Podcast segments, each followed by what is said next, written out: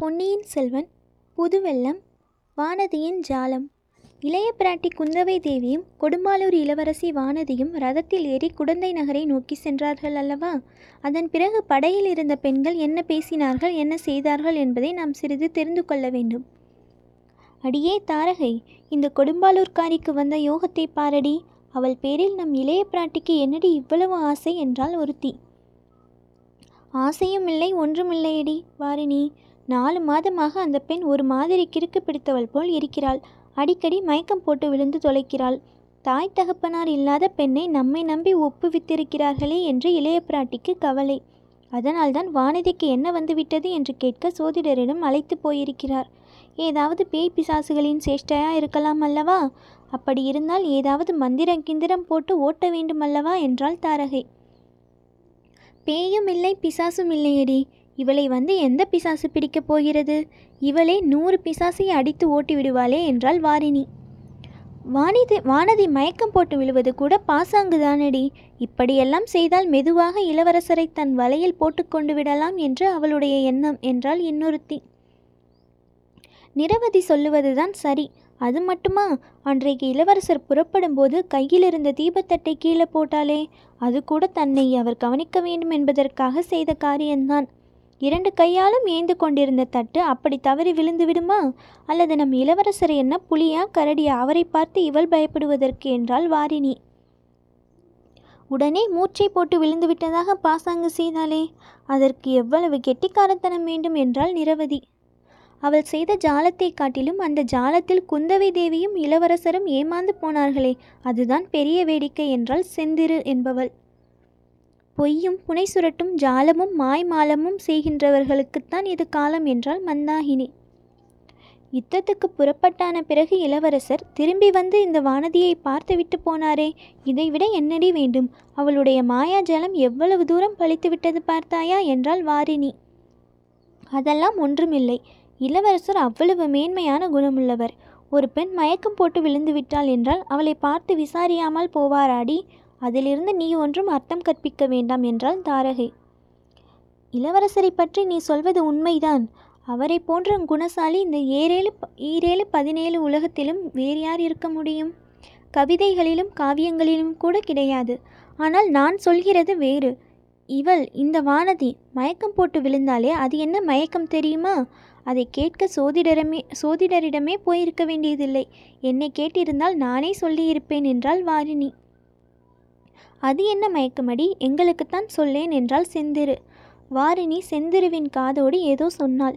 என்னடி ரகசியம் சொன்னால்? எங்களுக்கு தெரியக்கூடாதா? என்று நிரவதி கேட்டாள். அது சாதாரண மயக்கமில்லையாம். மையல் மயக்கமாம் என்றால் செந்திரு. உடனே எல்லோரும் கலகலவென்று சிரித்தார்கள். அதை கேட்டுவிட்டு நதிக்கரை மரங்களில் இருந்த பறவைகள் சடசடவென்று இறக்கையை அடித்துக்கொண்டு பறந்து சென்றன. நம் இளவரசர் இலங்கையிலிருந்து திரும்பி வந்தால் மறுபடியும் இவள் மாயப்பொடி போட பார்ப்பாள். அதற்கு நாம் இடம் கொடுத்து விடாமல் ஜாக்கிரதை ஜாக்கிரதையாய் இருக்க வேண்டும் என்று சொன்னால் நிரவதி. இளவரசர் திரும்பி வருவதற்குள் இந்த வானதி பைத்தியம் பிடித்து பிதற்ற ஆரம்பிக்காவிட்டால் என் பெயர் தாரகை இல்லை. பெயரை தடாக தாடகை என்று மாற்றி வைத்துக் கொள்கிறேன் என்றால் தாரகை. அது கிடக்கட்டுமடி இளைய பிராட்டி சொல்லிவிட்டு போன காரியத்தை அவர் வருவதற்குள் செய்து வைக்க வேண்டாமா? வாங்கலடி என்றாள் மந்தாகினி. பிறகு அப்பெண்களில் இருவர் படகின் அடியில் ஏற்கனவே சிறிது பெயர்ந்திருந்த ஒரு பலகையை பெயர்த்து எடுத்தார்கள்.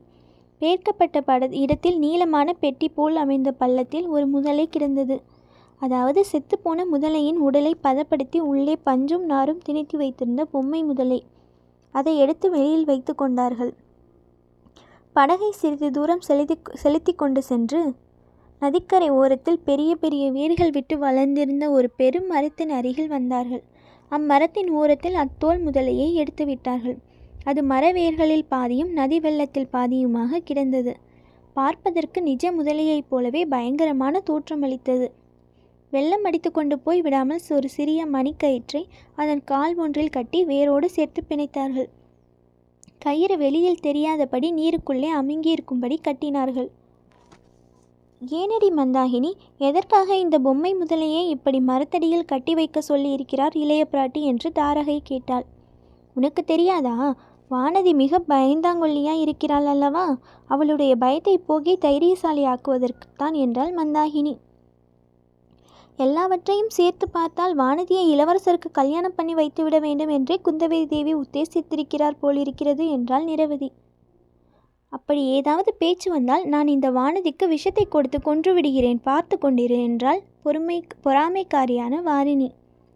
நீ இப்படியெல்லாம் எரிச்சல் அடைவதற்கு காரணமே இல்லை. மானியக்கெடுத்த இரட்டை மண்டல சக்கரவர்த்தியும் வேங்கி நாட்டின் மன்னரும் கலிங்க தேசத்து ராஜாவும் வடக்கே வெகு தூரத்தில் உள்ள கண்ணோசி சக்கரவர்த்தியும் கூட நம் இளவரசருக்கு பெண் கொடுக்க காத்திருக்கிறார்களாம். அப்படி இருக்க இந்த கொடும்பாலூர் வானதியை யாரடி லட்சியம் செய்ய போகிறார்கள் என்றாள் மந்தாகினி. நீ சொல்லுகிறபடி அந்த அரசர்கள் காத்திருக்கலாமடி. ஆனால் நம் இளவரசருடைய விருப்பமல்லவா முக்கியம். இளவரசர் நான் எப்போதாவது கல்யாணம் செய்து கொண்டால் தமிழகத்து பெண்ணைத்தான் மணந்து கொள்வேன் என்று சொல்லிக் கொண்டிருக்கிறாராம். உங்களுக்கெல்லாம் இது தெரியாதா? என்றால் செந்திரு. அப்படியானால் மிகவும் நல்லதாய் போயிற்று. நாம் எல்லோரும் சேர்ந்து தனித்தனியே நம் கைவரிசையை காட்ட வேண்டியதுதானே? இந்த வானதியினால் முடிகிற காரியம் நம்மால் முடியாது போய்விடுமா?